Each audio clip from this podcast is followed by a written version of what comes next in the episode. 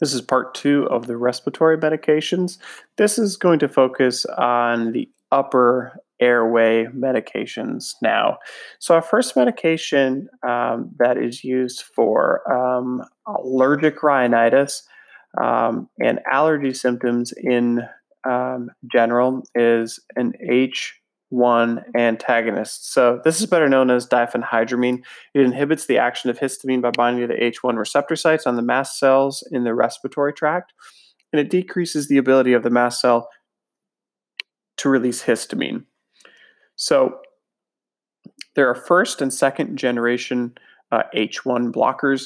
Um, the difference between the two is that the second generation cetirizine uh, fewer uh, CNS effects due to decreased uptake across the blood brain barrier. There's a longer half life of this medication as well versus diphenhydramine.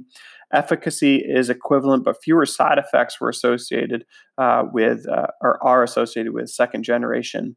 Um, so, uh, first generation has more drowsiness, sedation, more dry mouth, and has a shorter half life. So, diphenhydramine, you're going to end up taking multiple times a day, versus cetirizine or any of the second generation H1 blockers, um, you're really only going to be taking once a day. So both of these are over the counter. Um, uh, diphenhydramine used to be a little bit more expensive. It still is a little more expensive, uh, but prices have really come down over the last few years for the second uh, generation um, antihistamines. Things we need to be concerned about with any antihistamine is other medications that the individuals are on. Remember, these have anticholinergic side effects. So, the elderly, uh, we need to be concerned about giving these to the elderly. Uh, it can cause some increased side effects of other medications that they're on. It can also cause increased urinary retention, increased constipation, and then also just knowing that other medications can have uh, first and second generation medications inside of them already. So if an individual is taking diphenhydramine for acute allergic rhinitis, um, and then they also take a sleeping pill at night, they need to make sure that the sleeping pill at night doesn't also have diphenhydramine uh, as its main or as an ingredient. If we get outside of the oral pills, our next medication is uh, um, fluticasone, which is a nasal antihistamine. Um, it reduces um, hyperactivity of the upper airways and works more locally just on the sinuses and the nose. So it is an H1 antagonist. Um, two sprays each nostril, um, two sprays per nostril once daily initially.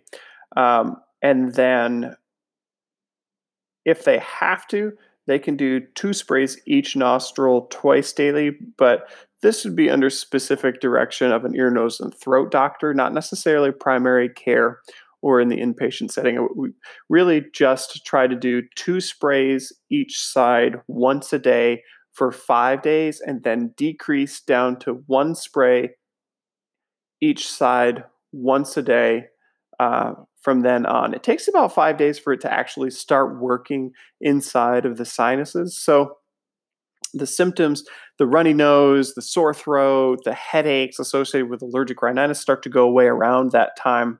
So it just needs to um, just specific instructions on that. Uh, especially administration, you're going to tilt the head forward, spray towards the sinus cavity, not the septum of the nose. If you spray it towards the septum of the nose, you actually get this uh, increased risk for uh, epistaxis, which can be quite significant, uh, especially if the individual has no history of uh, nosebleeds. They're going to be scared to death that their nose is bleeding all the time and they can't get it under control. Um, so we need to make sure that they're using it correctly. Um, and after you spray it into the sinus cavity, you're not doing a forcible sniff. Uh, most people will spray it a couple of times and then sniff in really hard to feel like they're getting it up into their sinuses or deeper into their nose. And really, all they're doing is sucking it down the back of their throat and potentially in, you know, down down into their lungs, which by itself won't have any side effects or won't have any like negative income outcomes. But what you need to be concerned about is that it can cause a straining of the vocal cords, and then the individual can lose their voice for a short period of time. It'll come back, uh, but we're also then not getting the medication up into the sinus cavities. So, adverse effects could be bad taste, nasal irritation, maybe some headaches. Um, and it is a steroid. The chance is very low, but maybe some some weight gain.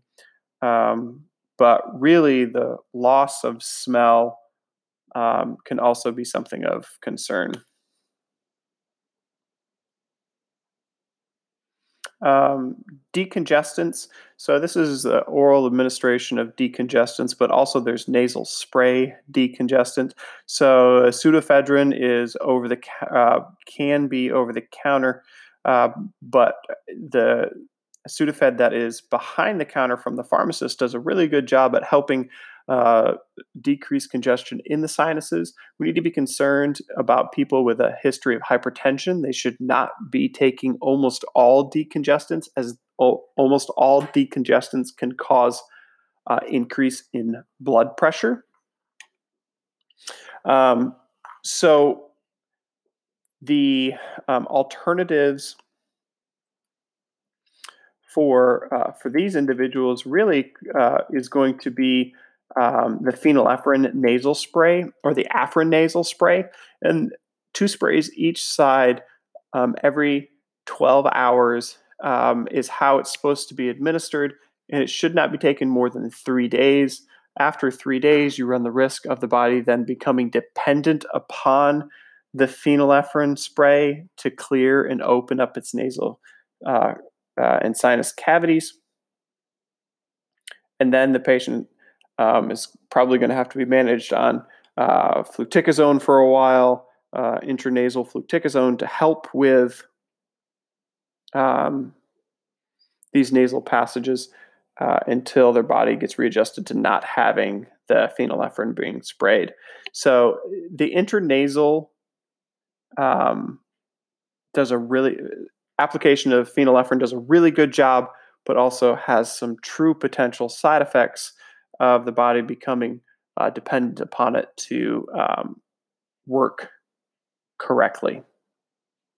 Okay, so chronic allergies should not be um, an indication for decongestants. Chronic allergies, we got the problem is histamine, so we got to take the medication specifically for that. Um, we have uh, antitussive medication as well, things that can help uh, decrease the cough. Uh, sometimes there's postnasal drip that can happen associated with upper respiratory um, uh, allergies. And so dextromethorphan can be ordered. Um, it is something that should not be given to asthma patients. Asthma patients sometimes struggle to get their secretions up um, if we suppress their drive to cough, uh, then will just lead to more secretion sitting inside of the pulmonary system, leading to uh, worsening asthma symptoms. Guaifenesin is something that's also really good for um, upper respiratory uh, congestion, especially in the setting of sinus infections. This can help thin the secretions inside the sinuses um, and help pass the thick mucus that has the infective bacteria um, and help get this out of the system. Um, of note, all patients who have COPD should be on guaifenesin.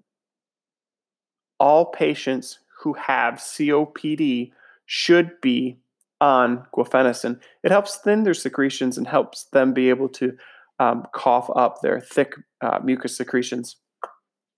And so there is a potential for dizziness, drowsiness, headache, nausea, kidney stone formation, but realistically, there's not many side effects um, to this medication that I've heard of. Um, I, you know, there there are these side effects that are reported in the apps, uh, but this is a medication that is a pretty safe side effect profile.